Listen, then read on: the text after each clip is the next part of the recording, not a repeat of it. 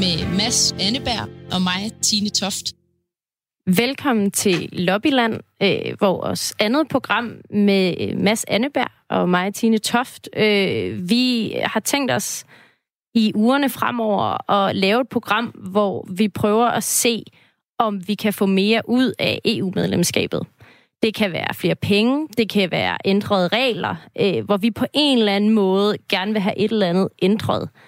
Og det vil vi gerne gøre på vegne af lytterne og danskerne og nogle gange politikerne, som gerne vil have ændret et eller andet til Danmarks fordel. Og i dag der tager vi fat på emnet kør, eller nærmere bestemt aflivning af kør. Det er lige om lidt, og senere i programmet, der kan du øh, glæde dig til at høre, hvad Dan Jørgensen, vores øh, klimaminister, er oppe imod i EU, når han gerne vil forbyde nye benzin- og dieselbiler fra 2030. Og så har vi lige en øh, lille quiz øh, her i starten af programmet. Som jeg ikke ved noget om. Jeg gerne lige ved noget om. disclaim med det samme. Det øh, handler om vores øh, titel, Lobbyland. Jeg vil bare spørge dig, Tine, ved du, hvad ordet lobby kommer fra? Okay, øhm, jeg gætter på, okay nu, jeg gætter på, at det kommer fra rummet en lobby. Altså at øh, man på en eller anden måde står og venter på en politiker, der kommer ud fra et møde, og man står og tænker, nu skal jeg rigtig påvirke, hvad du skal ind og lave til det møde. Og så står man lige i lobbyen med en kop kaffe eller en god flaske hvidvin. Øhm, det er det bedste bud, jeg har. Jamen, det er fuldstændig rigtigt. Man skulle jo tro, at du vidste det på, øh, på, på forhånd. Jeg tror Lobby- faktisk også, jeg har hørt det et eller andet sted. Altså, jeg tror ikke, det er mig selv, der lige har fundet på det svar der. Jeg tror, jeg har læst det før. Okay. Lobby betyder jo, en, det er jo en form for, for gang eller et, øh, et venteværelse eller sådan noget, og man mener, at det kommer af lobbyen i øh, det britiske parlament, øh, House of Commons, hvor politikere og ikke-politikere kunne, kunne mødes øh, ude i forhallen. Hvor er det vidunderligt, at det er en britisk ting, øh, som har givet ord til lobbyisme, som altså tit fylder så meget, når vi taler om EU. Det er rigtigt. De har jo gjort øh, deres andel af lobbyisme i, i EU øh, hen over de, de seneste årtier, hvor de har været medlem, men, øh, men det er, må vi gå ud fra, snart slut. Ja, og til jer, der lytter med, øh, så håber vi som sagt, at de emner, vi tager op, udover i dag øh, hjemmeskyderi, altså ikke af andre, men af de dyr, man har derhjemme, at I vil skrive ind til os øh, med idéer til, hvad for nogle emner øh, og hvad for nogle regler, vi skal prøve at ændre.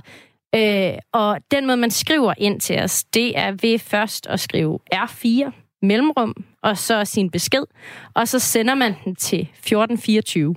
Og så følger vi op på alle de sms'er, vi får. Øhm, og den anden måde, man kan kontakte os, det er ved at skrive til lobbyland radio4.dk. Ja, vi har jo alle sammen hørt om kanelsnegler eller krispiber, som EU angiveligt ville øh, forbyde. Det ville de så ikke helt øh, alligevel, men, øh, men Ja, og krumme agurker har folk agurker. hørt om. Der kan være mange regler eller andet, hvor man sidder derhjemme og tænker, det her, det kan simpelthen ikke passe, at vi ikke selv kan have lov at bestemme det, eller at vi ikke kan gøre et eller andet andet her. Igen taler vi jo senere om, at Dan Jørgensen gerne vil forbyde dieselbiler, eller i hvert fald nye dieselbiler, men ikke kan komme til det. Det kan også være noget af det, vi tager op her i programmet. Ja, fyr løs. Get back. I'm alright, Jack. Keep your hands off of my stack. Så skal vi til dagens første emne, som vi har valgt at kalde hjemmeskyderi. Vi, øh, vi kan lige starte med at, at, at sige, at hvis du går ned i dit lokale supermarked og køber noget oksekød, så er der jo nogle hygiejneregler fra, fra EU, som sørger for, at, øh, at det er et sikkert produkt øh, at indtage. Men der er et aspekt af de her hygiejneregler, som nogle danske landmænd er, er godt træt af. Vi har været ude at tale med, øh, med Bjarne Larsen, øh, vest for Aarhus, som opdrætter kødkvæg. Og hans problem, det er, at han plejede at skyde nogle af hans køer i hvert fald øh, ude på marken, og så køre dem på, på slagteriet, fordi det synes han, der var bedre for dem, så de ikke skulle stresses ved at, at blive transporteret hele vejen. Men det har øh, Fødevarestyrelsen faktisk øh, for nylig fundet ud af, at øh, det må man slet ikke på grund af EU-regler. Ja, og måske vi bare lige skal høre et klip fra en video, øh, vi har set et par gange i løbet af ugen, for at forstå, hvad øh, det her med at skyde dyr derhjemme egentlig er. Det er jo godt. God bridgepiger.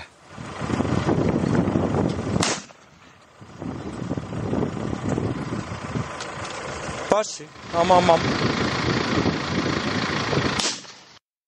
Ja, det er en video, som er produceret af Eskil Stenstrup for øh, et slagteri i Vesterhæsinge, og som altså viser en, øh, en aflivning af en ko ude på, på marken hjemme hos en landmand. Ja, man kan selv øh, finde videoen øh, via YouTube, øh, og her ser man, at det faktisk er mørkt, mens han står øh, og skyder køerne. Jeg tror faktisk, du sagde, Mads, at det lignede en scene fra Blinkende Lygter, øh, den danske film. Men det er det altså ikke. Det er noget, vi har gjort i Danmark. Øhm, og det, der så er sket, det er simpelthen, at det ligesom er gået op for Fødevarestyrelsen, at der var noget på vej her. En trend, kan man sige, i flere og flere, som godt kan lide at slagte deres dyr, undskyld, skyde deres dyr derhjemme, fordi flere og flere for eksempel har højlandskvæg eller øh, dyr, som på en eller anden måde øh, er lidt svære at transportere. Og det kan jo godt være, at de danske landmænd har gjort det her i, i, i mange år, men det blev ulovligt i 2006 med den øh, hygiejnelov, der blev vedtaget i EU der. Det man måske øh, skal vide her, øh, det er, det er øh, ikke ulovligt at øh, skyde dyr og slagte og spise det selv. Fordi så er der ifølge reglerne altså kun risiko for, at du selv bliver syg, hvis der er et eller andet galt med kødet. Det man ikke må, det er bare at skyde det selv, og så sælge det videre. Altså med mindre der er en eller anden øh, nødsituation, hvor dyret har brækket benet eksempelvis. Ja, så mindre, med mindre man har et øh, decideret autoriseret slagteri hjemme hos sig selv, så må man altså ikke skyde sin ko på marken og, og få det slagtet der og, og sælge det videre. Og det er på grund af en øh, forordning, som det hedder, om særlige hygiejnebestemmelser for animalske fødevarer, og det er den, som Bjarne Larsen han er træt af. Hvordan ser det ud? Har I fået så med til at komme ud? Det er jo ikke helt fast bund længere.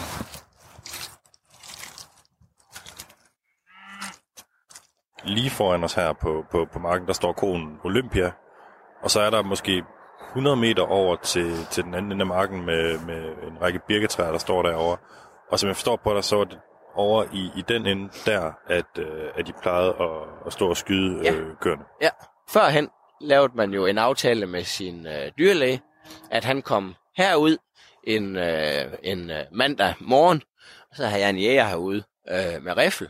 Og så øh, tog vi de der en eller to eller tre dyr, der skulle skydes, og så tog vi dem over på, på, en, på, på marken her ved siden af, hvor der ikke er mud overalt og så videre. Ikke? Så tager vi dem ud, og så står jeg lige lige så stille der med hovedet ned i spanden, og aner ind til uråd, ikke også? Altså bare, jamen det er jo ligesom vi plejer. Vi skal bare have lidt godt i dag, ikke? Øh, og så når det sådan, jægeren er, er, er klar og synes, at nu er det, hvad skal man sige, hans opgave at, at aflive dem, ikke også? Jamen så skyder han de der to dyr, der nu har stået og ventet der i spanden, ikke? Og så øh, skyder han dem i panden, ikke også? Og så øh, stikker vi dem bagefter, så blodet øh, løber fra dem, ikke også? Og så er de jo så døde derfra, ikke? Hvor langt står man væk, øh, når man skyder en ko? Det er lidt forskelligt. Det kommer an på igen. Nu har vi rimelig rolige dyr herude. Vi kan komme til stort set alle sammen, ikke også. Så han står ikke mere end to meter væk fra dem eller sådan noget. Det er lidt forskelligt, hvor det er sådan, at det er lige, jamen der, hvor det, nu her, når det er så pløder og så videre, ikke også, jamen, så har man jo fundet et sted, hvor der har været, hvad skal man sige, hvor, både for skyld og for dyrets skyld, også hvor der har været græs, ikke også, fordi de kunne stå fast og så videre, ikke også. Så, så, så, så, det er jo bare lige, hvor, hvad skal man sige, hvor man synes, at, at det er nemmest for alle at lige at komme til, også med maskiner og så videre efterfølgende, ikke også. Og selvfølgelig også sådan, at den ikke, der er ingen grund til at, og, øh, hvad skal man sige, når man nu øh, skærer den, og den ligger for blød, ikke? det er jo halsen, man, halspulsåren, man skærer over, ikke? Også, jamen, så er det selvfølgelig noget blod, der, der pumper ud og så videre. Og der er jo ingen grund til, at det ligger oven i en, i en stor mudderpøl, ikke? Også, øh, sådan at det kommer ind til kødet og så videre. Ikke? Men det er vel det, der er kernen af, af hele øh, problemet, at, at, at det skal være hygiejnisk. Ja, det er det jo, men man kan jo så sige, hvad så med, øh, øh, hvis, hvis man nu antog, at det var sådan, at man havde en, øh, en jæger, der, der, der går ud i skoven og skyder et, øh, et kronvildt derude, ikke? Hvor- Hvordan skulle han så, hvad skal man sige, gå på jagt der, hvis det er sådan, han ikke, hvad skal man sige, må skyde den derude, ikke? Så skal han først fange den, og så på slagtehus med den, så går det lidt af, af, af jagten, der er der, ikke? Sker det nogle gange, at man må øh, skyde flere gange? Vi har aldrig oplevet det. Øh, at det er sådan, at den ikke er, hvad skal man sige, gået ned første gang. Ikke Så, så altså, der bliver altid, han er altid, ja, han har altid ramt rigtigt, om man så må sige. Ikke? Så, så det er jo helt, hvad skal man sige, helt stille og roligt. Ikke også? Der lød bare et, et, et skrald, ikke? og så kiggede de, de andre kører der, de kiggede op, ikke også? Og så, nå, vi spiser videre, der skete jo ikke noget der. Ikke også? Så det, det, jeg, kan ikke, øh, jeg kan ikke se, at, at hvorfor at vi ikke skulle må det. Øh, jeg kan ikke se ulempen i det, at, at, at vi ikke må aflive herude. Det, det kan jeg ikke se, fordi vi kender, vi kender dyr, og vi kender, øh, og dyr kender omgivelserne, og kender os og så videre. Ikke? Også, så, så det er da den mest humane måde at få nogle dyr herfra på. Jeg tror, det gør nogen forskel for konen, om den bliver øh, skudt herude på marken, eller dør ved en, ved en boldpistol på, på slagteriet. Altså selve processen med det. Altså, selve aflivningen er, er hvad skal man sige, lige human, ikke? også om det er det ene eller det andet, der, ikke? Også, øh, der sker på det.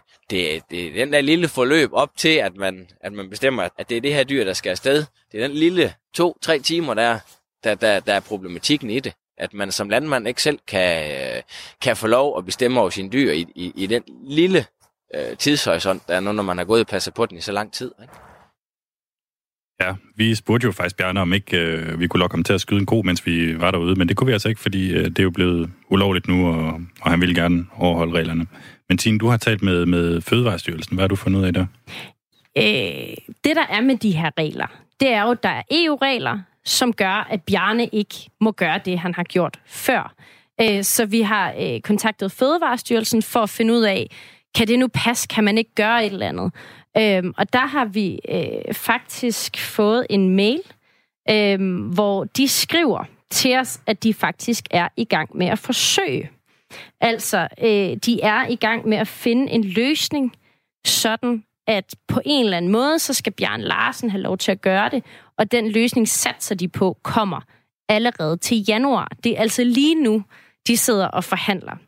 Øhm, og de skriver også i mailen, at der i Danmark havde udviklet sig en praksis, hvor nogle producenter vælger slagtedyr uden for slagteri, med henvisning til dyrevelfærd og etik, selvom dette ikke var lovligt.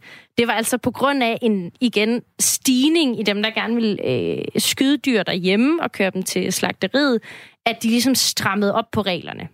Men øh, de sidder så nu og forhandler blandt andre med dyrenes beskyttelse, som jeg også har talt med i den her uge. Øh, og det er egentlig en, øh, en historie, hvor dyrenes beskyttelse og Fødevarestyrelsen begge to øh, sammen med andre landmænd og andre sidder rundt om et bord og prøver at se, kan vi ikke finde en eller anden løsning, hvor vi ikke behøver at gå igennem hele Bruxelles-systemet for at ændre de her regler, men vi bare kan fortolke dem på en eller anden anderledes måde, sådan at Bjørn Larsen stadig må skyde sine dyr på en mark, men vi ikke bryder EU-reglerne. Og de satser altså på, at der kommer en løsning inden det nye år. Ja, for vi kan sige, at i EU-reglerne, der er der jo faktisk åbnet op for, at man må godt skyde sine køer hjemme hos sig selv, blandt andet hvis de er vilde, og man ikke kan, du ved, hvis, hvis det vil være til fare for en selv at, at gå ud og indfange øh, konen, eller hvis de, er, hvis de er syge, hvis de har brækket ben eller, eller noget i den dur. Og det er jo så bare den åbning, som, som de danske landmænd har brugt til at sige, at jeg vil gerne skyde det dyret derhjemme for, på grund af dyrevelfærd og etik. Øhm, og det er så det, man nu prøver at se, om ikke man kan prøve at formalisere.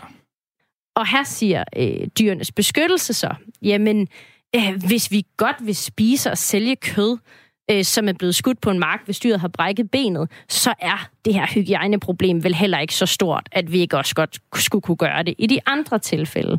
Ja, du fortalte mig, at øh, noget af det, man måske kunne, kunne gøre, det var at sige, at man får en slagter ud til landmænden, som så afliver dyret.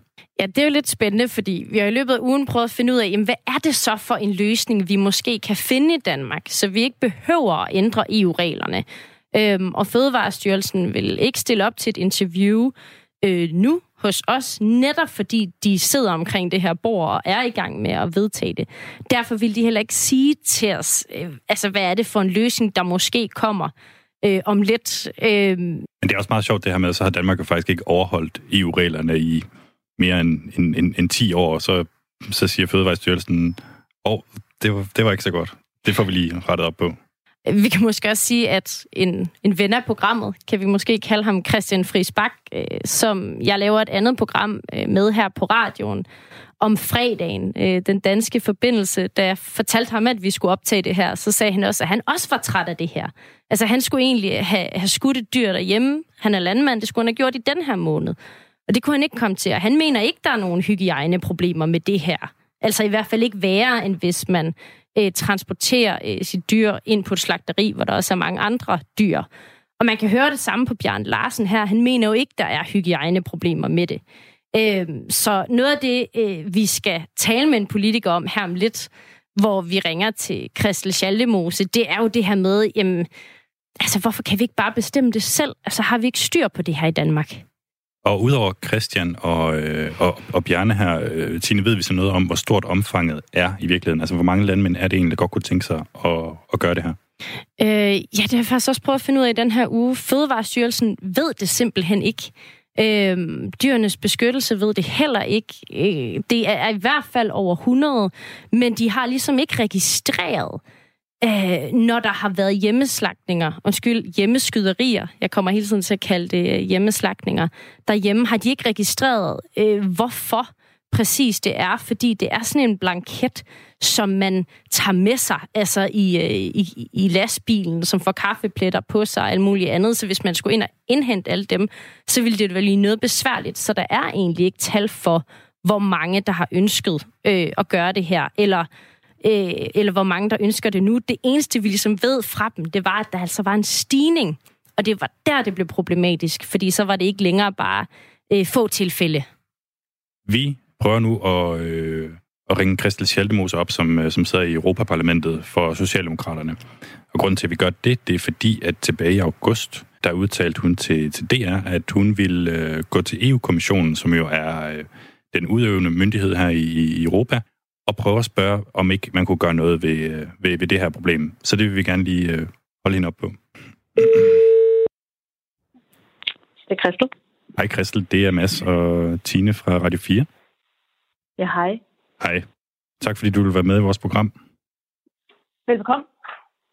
Vi ringer til dig, fordi at øh, du tilbage i august sagde, at du vil prøve at gå til EU-kommissionen og, og høre, hvad man kunne gøre ved det her problem med, at landmændene i Danmark ikke længere må aflive deres dyr hjemme på, øh, på, på marken. Fortæl os, øh, hvad du har fundet ud af i mellemtiden. Mm, ja, sagen er simpelthen den, at øh, det kan faktisk godt øh, tænkes, at det øh, kan gøres inden for rammerne af det eksisterende lovgivningsgrundlag. Altså inden for de rammer, vi allerede har i dag. Øh, så øh, vores øh, kære, hvad hedder han, fødevareminister hedder han måske nok, eller er han landbrugsminister? Altså Mogens Jensen, han er, han er ved at kigge nærmere på, øh, hvordan man kan sikre den her ordentlige balance, at vi på den ene side sørge for, at vores mad ikke bliver forurenet med jordbakterier, hvis man øh, slagter dyrene, øh, undskyld, hvis man øh, skyder dem ud på, øh, på marken, og på den anden side øh, kan fastholde, at øh, der for en lille gruppe dyr er større dyrevelfærd i, at, øh, at det sker derude i stedet for på slagteriet. Øh, hvad gør du så, hvis der ikke kommer en løsning? Jamen, så skal vi jo have EU på banen, fordi så må vi jo sørge for, og det siger jeg ikke er nemt, men så må vi sørge for at se, om vi kan få justeret i de regler, øh, der er, fordi der er flere hensyn at tage øh, i forhold til markslagninger. Der er altså både dyrevelfærden og fødevaresikkerheden. De nuværende regler, sådan som de er blevet fortolket, ligger øh, mest vægt på øh, fødevaresikkerheden og mindre på dyrevelfærden. Jeg tror, det er muligt at gøre øh, begge dele. Og øh, da du talte med, med, med, med EU-kommissionen, var det så dit indtryk, at de godt øh, ville være med på den?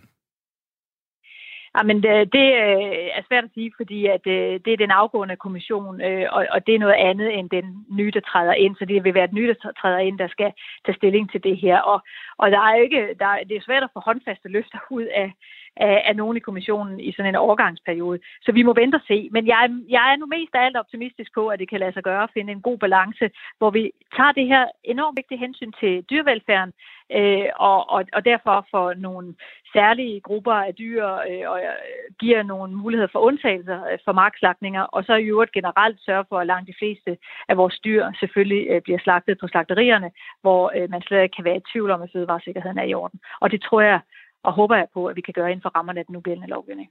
Men Christel Schallemose, hvorfor skal vi egentlig overhovedet have øh, nogen form for EU-regler for, hvornår vi må skyde vores dyr hjemme på marken? Mm. Fødevareområdet og landbrugsområdet er et af de områder, som er allermest øh, gennemreguleret i EU.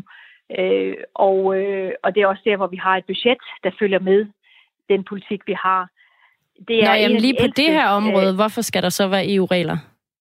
Nå, nej, men jeg forsøger at forklare, at, øh, at det er et af de mest gennemregulerede, et af de mest ældste politikområder. Og typisk er det sådan, når vi har haft lovgivning i lang tid på et område, så er der også kommet rigtig, rigtig, rigtig, rigtig mange regler. Hvis, I, hvis det stod til mig, så havde vi mere øh, overordnede regler øh, med nogle målsætninger og, og nogle øh, intentioner, og så ville det skulle være op til de enkelte medlemslande i højere grad øh, at håndtere det her. Jeg synes jo for eksempel, det her med fødevaresikkerheden er enormt vigtigt, men det kunne man sige, at man skulle have en, øh, en, en fødevaresikkerhed på X øh, og Y-niveau, øh, og hvordan man så kunne sikre det, kunne så i høj grad være op til medlemslandene. Øh, og tilsvarende med dyrevelfærden. Vi går faktisk meget op i dyrevelfærd i Danmark. Øh, og, og derfor så tror jeg, at det burde kunne være nok, at man sagde, at dyrevelfærden skulle være i orden, og så må man håndtere det øh, på de enkelte, i det enkelte medlemsland. Men, men når vi ikke har det sådan, så er det nok, fordi at vi har en erfaring med, at hvis ikke vi har relativt præcise regler, så er der altså medlemslande i EU, der gør alt, hvad de kan for at øh, fortolke reglerne så let som overhovedet muligt, og så ender man med nogle helt vildt urimelige forhold for vores, øh, for vores landmænd. Har du egentlig nogensinde øh, selv altså, stået i en situation, hvor øh, du havde behov for at slagte dyr derhjemme? Altså mig personligt, som altså, at jeg selv har ført kniven. Ja, eller har været med nej. til det på den ene eller den anden måde? Nå, ja, ja, det, det er faktisk forekommet. Nå? Øh, ja, ja, men øh, altså, dels øh, da jeg var barn, kan jeg huske, øh, at øh, sammen med min mor og min mormor, at, at vi slagtede øh, høns. Og, øh, og dels øh, var nogle af vores venner øh, øh, lavet sådan noget, de, de opdrætter kalve, hvor vi køber en kalv hos dem, øh, og øh, også øh, kalkuner på et tidspunkt. Og det er faktisk kun et par år siden, at vi, vi var med til at, øh, at, at, at fange og øh, øh, hvad det, at slå ihjel den her kalkun, øh, og sidenhen øh, den, Så det, og, og for mig er det bare enormt vigtigt, at, at når det foregår, så skal det foregå på en ordentlig øh, og anstændig måde. Øh, og, øh, og det gjorde det så der, men, men, øh, men øh, det var jo også øh, på en eller anden måde lidt fremmedgørende, fordi normalt går jeg ned og køber kødet i køledisken, så stod jeg her og var med til at se, at, øh, at den der kalkun, den øh, måtte lade livet. Men øh, jeg vil sige, at det smagte rigtig godt bagefter, for jeg vidste, at øh, den havde haft et fantastisk godt liv, og det tæller også rigtig meget. Men det var så også, fordi I ikke solgte det videre, så må de godt gøre det derhjemme. Ellers havde I brudt nogle EU-regler, eller hvad? Lige præcis. Lige præcis. Det var øh, alt efter reglerne. Øh, og den der, den der kalve, den bliver ikke slagtet hjemme, den bliver slagtet på slagteri. Men, øh, og alt er fuldstændig i overensstemmelse med, med de regler, der skal være. Men, men bare det der med at komme lidt tættere på dyrene, og komme lidt tættere på opdrætten, det synes jeg faktisk er ret øh, fascinerende. Og det er også med til at gøre, at, at øh, der bliver en forståelse, synes jeg i hvert fald op i mit hoved, mellem det, de regler, vi laver, og, og, øh, og, og den måde, øh, tingene bliver udført på, at man nogle gange har kontakten til dem, som øh, producerer vores fødevarer. Men det er meget komplekst, og øh, min, øh, vores gode venner der, som står for det her, de øh, skiller tit ud over vores meget firkantede øh, EU-regler, men hvor jeg så må prøve at forklare, at det handler om både en færre konkurrence og dyrens velfærd, og i øvrigt vores øh, fødevaresikkerhed. Du sagde en ting tidligere i forhold til, hvorfor vi overhovedet har EU-regler. Altså, der måske er nogle lande, der ellers vil gøre noget for at omgås dem. Er der nogle særlige lande, du tænker her i forhold til, hvem vi helst ikke vil have, bare går og skyder deres dyr på markerne? Jamen, altså, vi er jo i dag 28 EU-medlemslande øh, med meget, meget, meget vidt forskellige øh, traditioner og vilkår og syn på dyrene. Øh, og, øh, og der er ikke nogen tvivl om, at, øh, at, at den store forskel gør, at hvis man skal have en rimelig færre konkurrence øh, og i øvrigt beskytte vores dyr, så er det meget godt, at vi har fælles øh, EU-regler. Øh, der altså, vi har jo gennem årene øh, set eksempler på øh, transport af dyr, som har været under kummerlige forhold. Vi har set eksempler på, hvordan dyr er blevet behandlet øh, dårligt øh, og blevet slået øh, og sådan nogle ting der inden for EU's rammer. Så for mig så giver det rigtig god mening at vi har EU-regler, som er med til at beskytte dyrenes velfærd, men som samtidig med også sikrer, at den mad, vi spiser, er i orden. Vi ved, at, at, at meget mad går igennem syv til otte lande, før det havner på vores øh, spisebord. Og, øh, og, og derfor så synes jeg, altså, at det giver rigtig god mening, at vi laver øh, stramme regler for vores øh, fødevaresikkerhed, fordi vi skal, kunne være, vi skal kunne stole på, at vi ikke bliver syge øh, af vores mad, og vi skal jo stole på, at det, vi har på bordet, er det, øh, sælgerne påstår, vi har på bordet. Jeg tænker her på den her øh, hestekødskandale, vi havde for nogle år tilbage. Så jeg synes, det er rigtig godt, at vi har stramme og gode regler. Men nogle gange bliver de så detaljerede, de her regler, og så svære at håndtere, at, øh, at de kan gå hen og, og blive en anelse skøre. Og det er jo ikke det, der er, er hensigten. Øh, det synes jeg i hvert fald ikke skulle være hensigten. Christel Schaldemose, øh, tak fordi du var med i vores program. Velbekomme. Og det er godt at høre, at du øh, overholder EU-reglerne, når, når du slagter dyr, Christel. Ja, eller når jeg står ved siden af dem, der står og slagter dyr. Lad mig sige det på den måde, Præcis. for jeg førte ikke selv kniven. Men uh, selvfølgelig skal reglerne overholdes.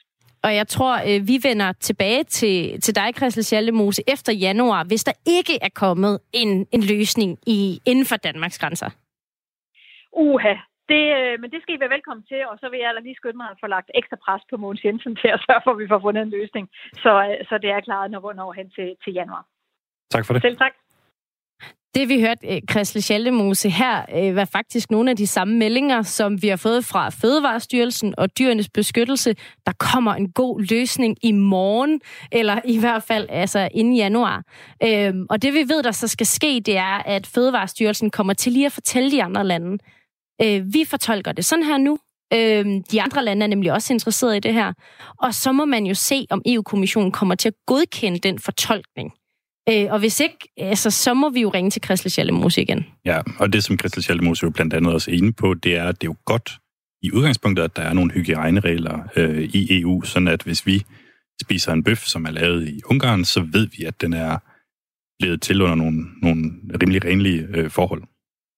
Ja, og igen vil vi gentage, øh, har du en holdning til det her, eller har du idéer til, hvor vi skal kigge videre, enten til andre temaer, eller til det her tema om at skyde dyrene derhjemme, så kan du skrive ind til R4, mellemrum, og så din besked, og så sender du den til 1424. Før vi går videre, så skal vi faktisk lige ud til, til Bjarne Larsen igen, for vi skal høre, hvad han så gør nu, i stedet for, når han ikke må, øh, må skyde sine dyr. Det er god lige med sådan en morgenfrisering. Ja, men det er lige øh, Usine, der kom hen, der hun er lidt nysgerrig, den hvide her.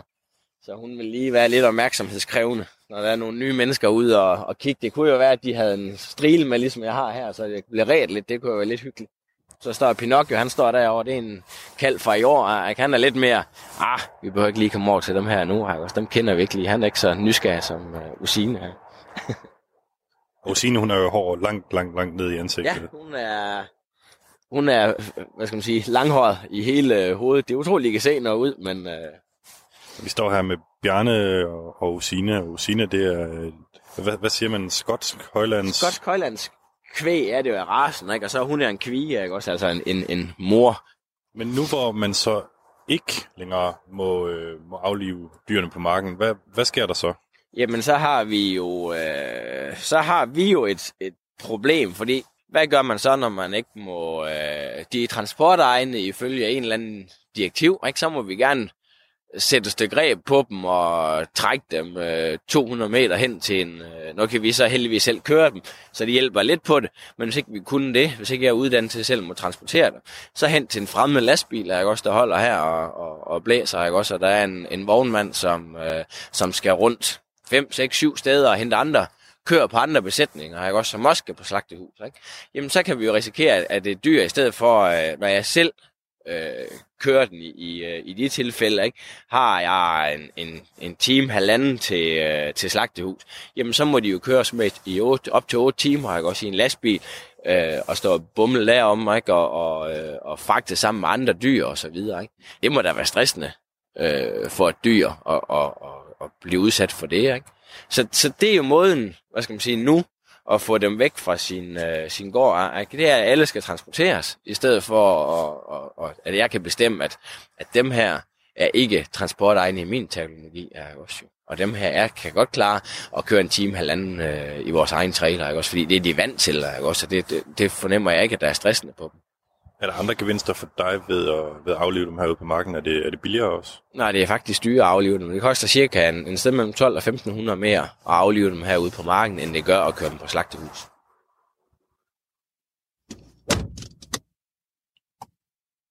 Tine, vi har lige været ved, ved Bjarne Larsen her for, for at lave en reportage, og nu er vi så på vej tilbage til, til Aarhus.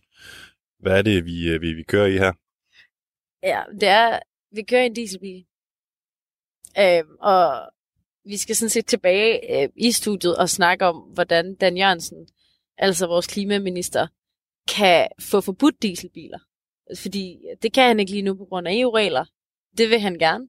Og vi kan sige, at dieselbilen her, den fortæller også blandt andet sådan noget med check anti-pollution system og, og sådan noget, så du ved, den er gal. Money, get back.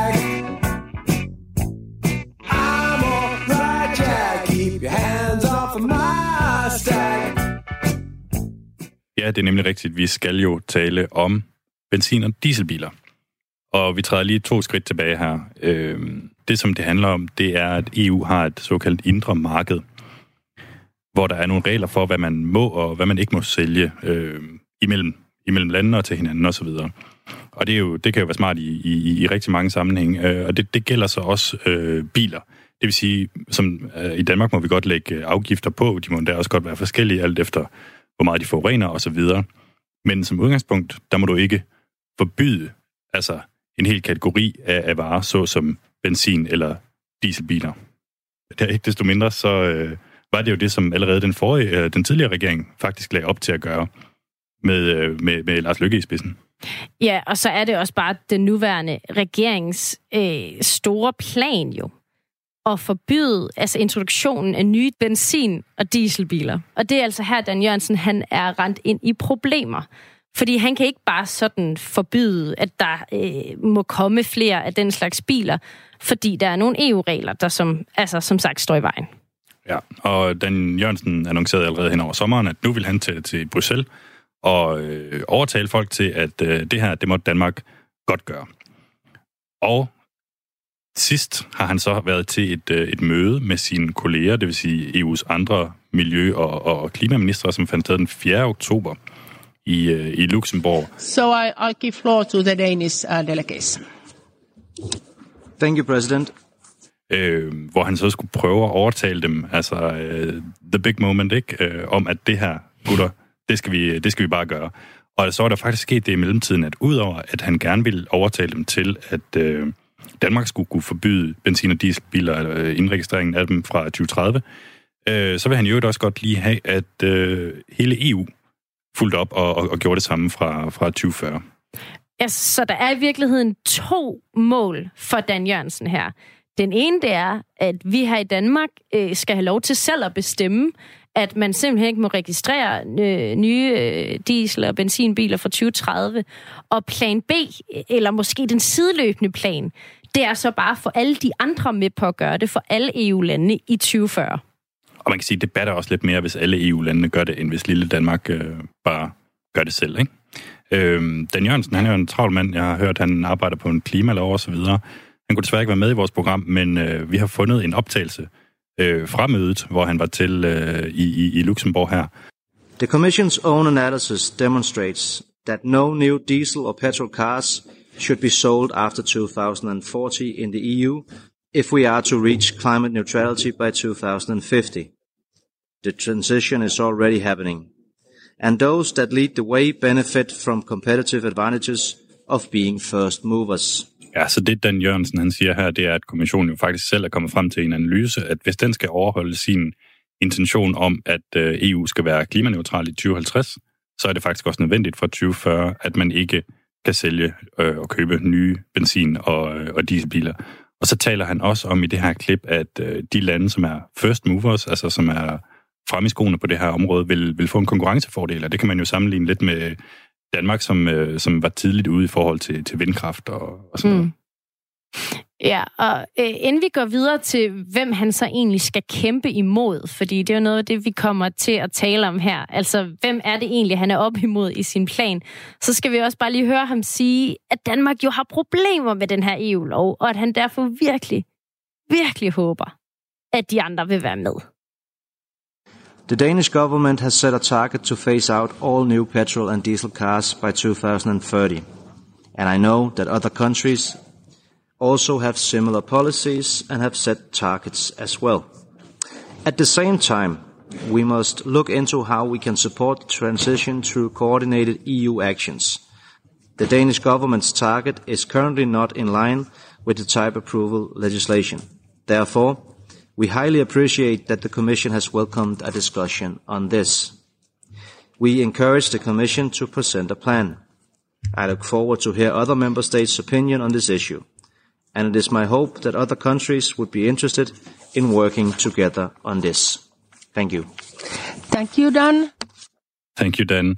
Ja, han får også her præsenteret Danmarks ønske om at øh, kunne forbyde øh, benzin- og dieselbiler i, i 2030, og så håber han derfor øvrigt, at kommissionen øh, vil, vil fremlægge en plan for, hvordan hele EU kunne gøre det, og, og at hans øh, kolleger her også vil, øh, vil være enige i, i, øh, i projektet. Og Dan Jørgensen, han var så øh, bagefter ude og udtale både til, til Reuters og til, til vores danske nyhedsbureau Ritzau, at der var 10 lande, som, øh, som støttede hans øh, synspunkt øh, inde på mødet. Ja, her vil jeg bare gerne sige, at der er jo Øh, en video fra hele mødet. Man kan se øh, alle landene øh, udtale sig og svare på Dan Jørgensens bøn her. Øhm, og jeg har set et par stykker af dem, men du har faktisk i dag siddet og set dem alle sammen for at finde ud af, øh, hvilke 10 lande det er, der er med os, og hvem der er imod os. Øhm, og du har også skrevet et øh, diagram, som øh, jeg håber, du kan læse. Øhm, jeg kan kun se krydserne, altså hvor der er en række af alle lande. Så er der en kolonne for dem, der er for. Så er der en kolonne for dem, der er imod. Og så den sidste gætter jeg på er sådan lidt øh, ved ikke midt imellem. Ja, det er rigtigt. Du, øh, du grinede lidt af mig tidligere på dagen, da jeg bare sad og nørdede det her, det her klip. Det er jo ikke altid, man kan se, hvad, hvad ministeren de, de taler om. Nogle gange så foregår det simpelthen bare bag lukkede døre, så, så det skal man jo sørge for at udnytte, når man kan. Okay, øh, men hvem, hvad, hvem er det så, der er med os? Hvem er det så, der er med os? Det er et godt spørgsmål. Han fik jo annonceret, at det var 10 lande, og da jeg så sad og kiggede det igennem, så tænkte jeg sådan, okay, der er i hvert fald en håndfuld, som, som synes, at det her det er super fedt. Altså, for eksempel så var Luxembourg jo med til at, at stille forslaget i det hele taget sammen med, med Danmark. Og man kunne høre på et land som, som Sverige også, at det synes de bare, der var top nice. Altså, de ville også selv gerne forbyde øh, benzin- og dieselbiler fra 2030. Okay, så Sverige, Luxembourg. Ja, så var der, så var der Frankrig, som også selv øh, gerne ville det her, men så først i 2040. Men, men de synes, det var, de synes også, det var, det var rigtig godt, at, at Danmark ligesom stillede sig i spidsen. Og, øh, så var der jo også nogen, som, som ligesom var, var, var for det i, i lidt større eller, eller mindre grad. Måske var sådan en lille smule lorne, eller i hvert fald godt kunne, kunne se ideen med det og sådan noget. I alt så, så kom jeg jo op på 8, og så tænkte jeg sådan, om det var jo ikke 10. Øh, og så spurgte jeg, så spurgte jeg faktisk øh, Klimaministeriet, hvem, hvem var det nu, de 10 var? Og, og de sendte så en liste, og så kunne de også, ah, okay, det var faktisk, fordi Danmark øh, så også selv var med på, på, på listen over de 10, som, øh, som, som støttede op om forslaget. Så, så vi kan sige, der okay. var ni lande, og, og det er sådan lidt generøst, tror jeg, i forhold til, hvad de egentlig har sagt. Okay, så en ting er, at vi har nogen med os, også store lande, som, som Frankrig, det er nok meget godt øh, i forhold til Dan Jørgensens ønske her, så han har overbevist nogen, øh, men ni plus Danmark, det er alligevel ikke så mange. Hvem er det så, der er imod os?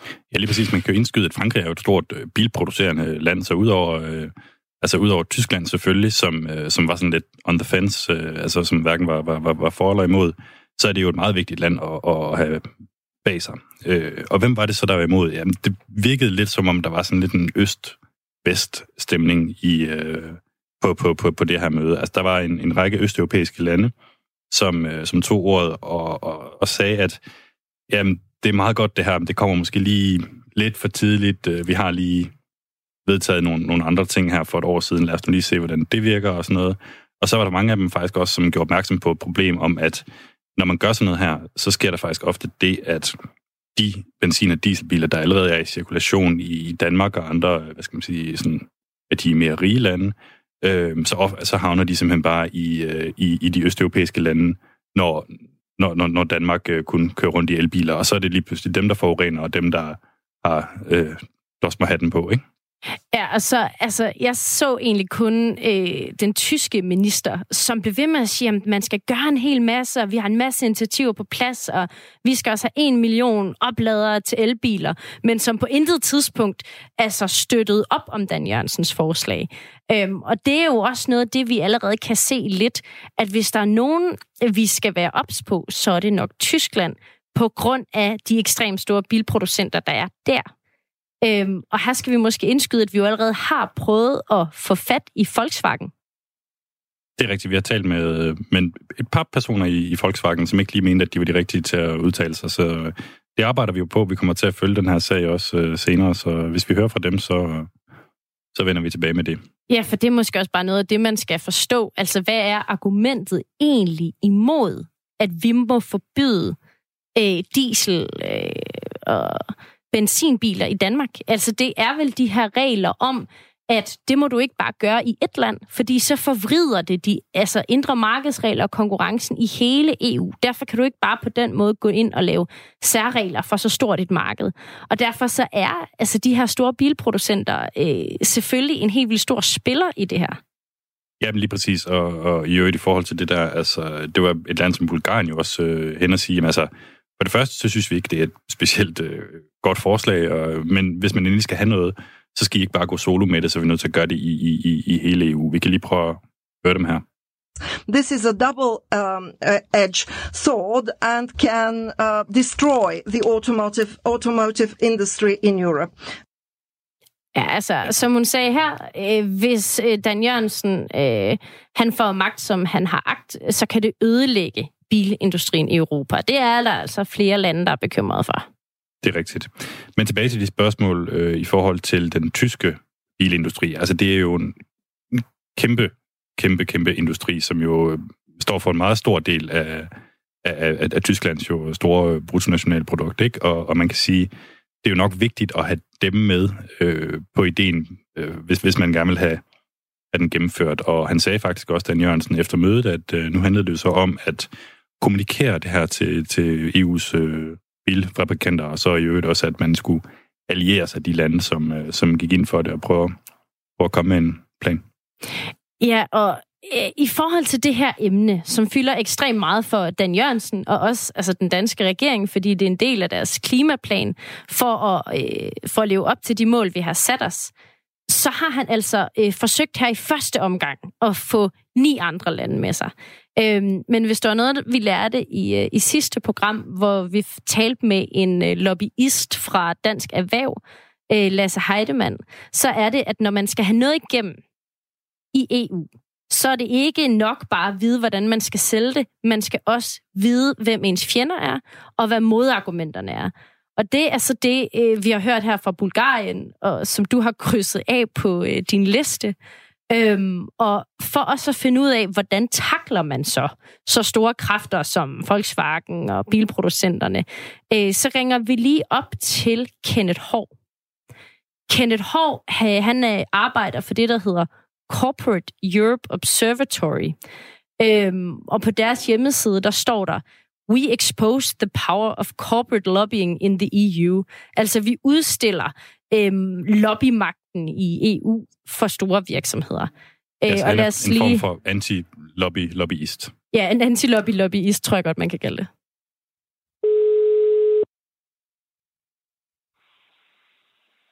Det er Kenneth. Hej Kenneth, kan du høre os? Ja, det går fint. Hvad med jer? Kan I høre mig? Ja, det kan vi godt. Tak fordi, at du vil være med i vores program, Kenneth. Det er en fornøjelse. Øh, du må meget gerne øh, tale højt og tydeligt i telefonen, øhm, og øh, vi præsenterede dig lige som en anti-lobby-lobbyist. Er det helt galt?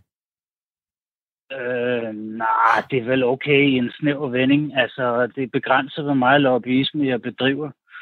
Altså, jeg laver jo mest historier, og øh, hvad skal man sige, kampagnearbejde omkring lobbyisme. Det er sjældent, man ser mig gå rundt og banke på politikernes døre. Men det sker da. Prøv at fortælle lidt mere om, hvad du, øh, hvad du laver, og hvem du henvender dig til også i dit arbejde.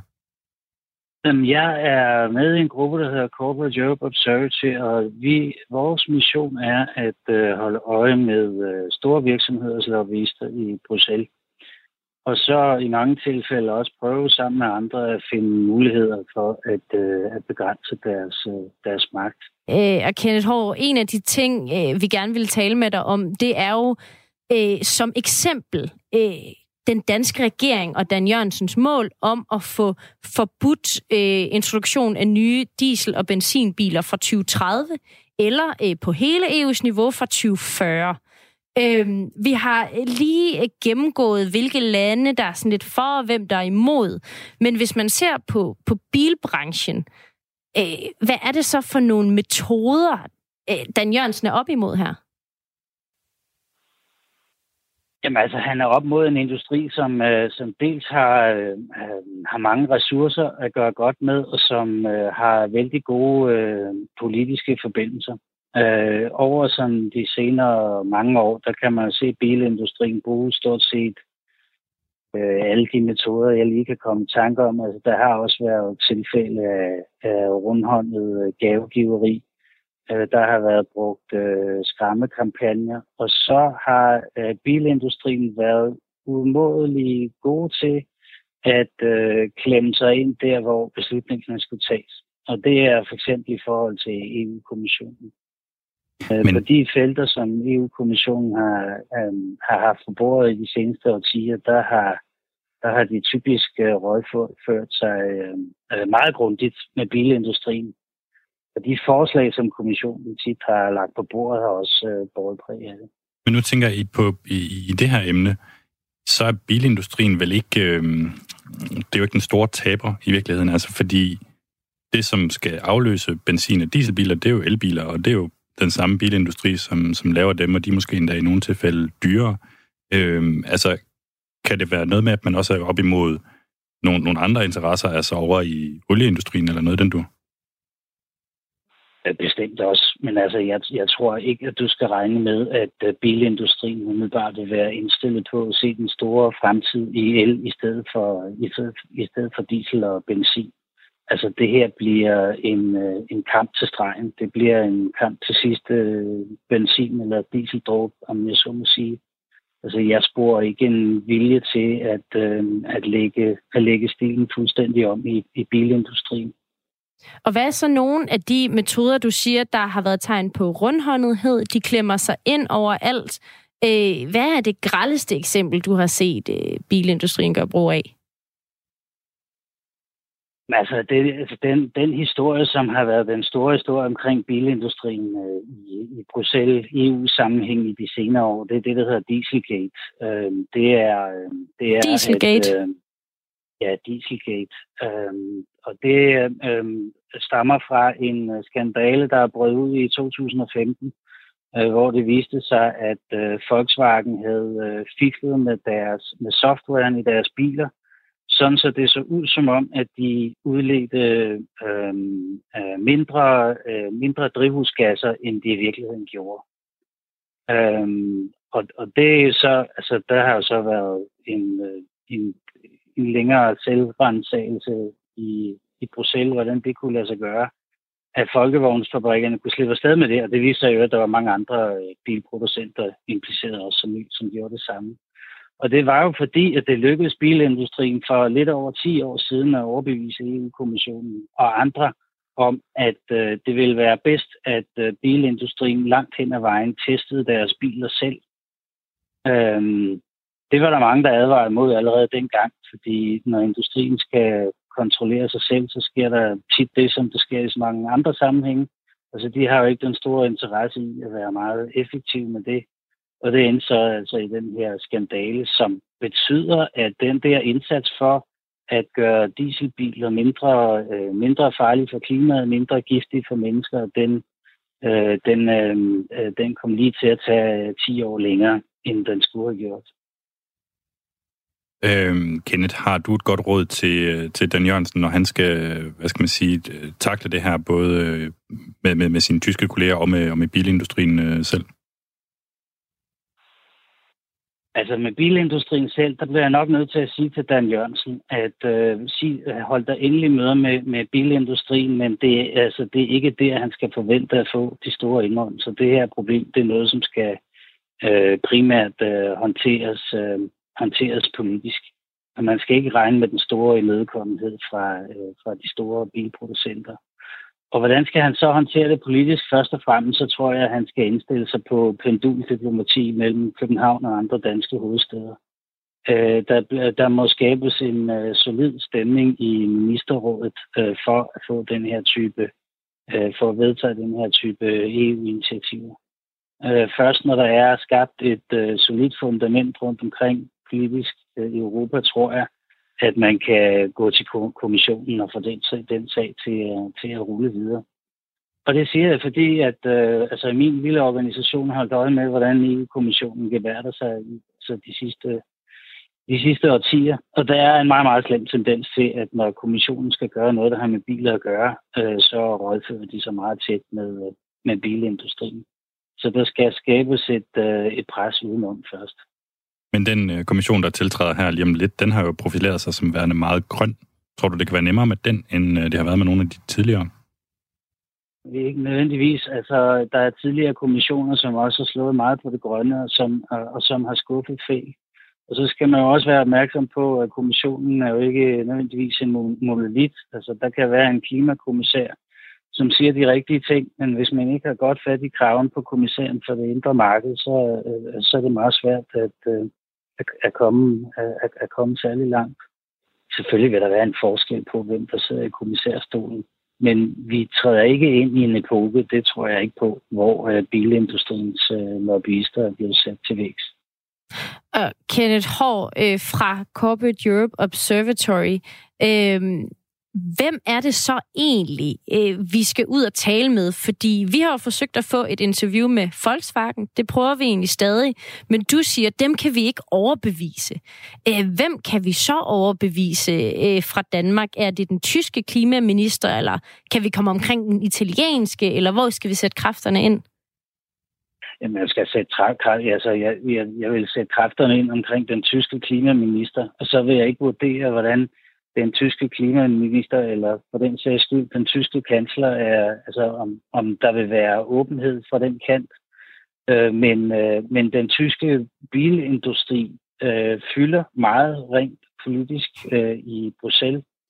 Og øh, øh, dem kan man ikke øh, håndtere, om jeg så må sige, alene ved at tage til, til ministerrådsmøder. Øh, man skal også have en, øh, en, øh, en dialog med tyskerne. Ken Horn, når du siger, de fylder meget i Bruxelles bilindustrien, altså hvordan kan man se dem? Kan man bare spotte dem, eller hvordan fylder de? Ja, det kan man også. Altså, Hvordan det? gå ind i Europaparlamentet, øh, når der er et udvalgsmøde, som handler om, om noget, der er, der er bilindustrien kært, så kan du møde dem på gangen og inde i mødelokalerne. Altså, det er sådan set et meget, meget konkret, øh, konkret fænomen. Og så kan du se, altså du kan jo gå ind, nu er vi jo dog nået så langt øh, med øh, åbenhedsregler i EU, at du nu kan gå ind i et register og se, hvor mange øh, mennesker, der repræsenterer hvilke, hvilke industrier.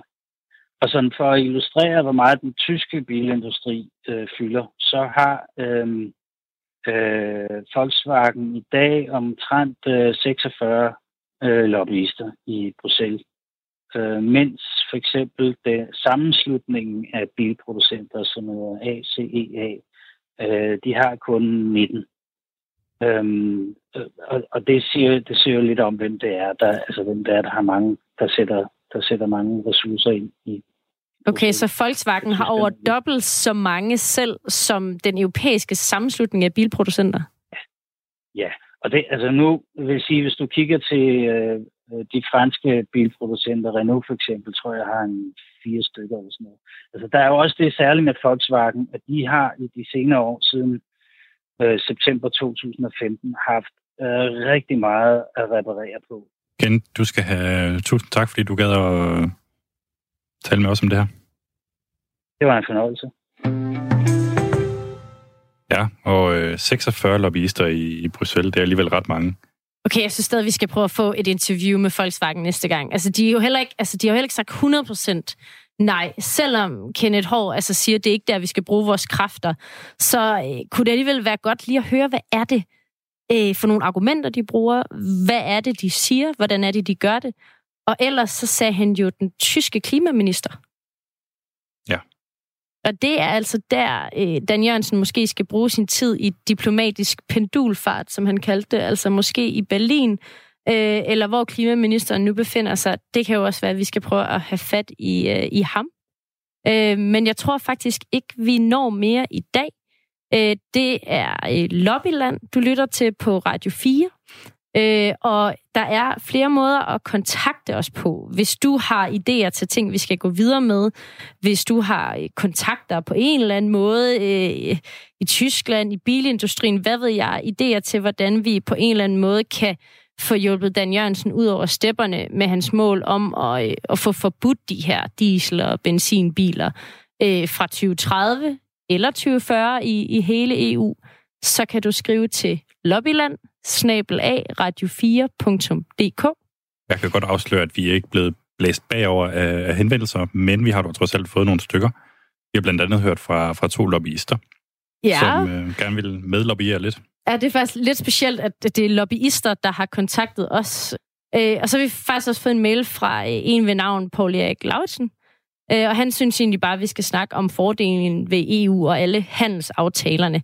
Vi kan jo Øh, skynde os at sige, at, øh, at han har fuldstændig ret, at det er EU, der forhandler handelsaftalerne på, på, på vegne af alle os øh, øh, lande og alle os EU-borgere, og hvilket er er noget, vi får stor gavn af, sådan rent økonomisk i hvert fald, så kan man jo diskutere alle mulige andre aspekter.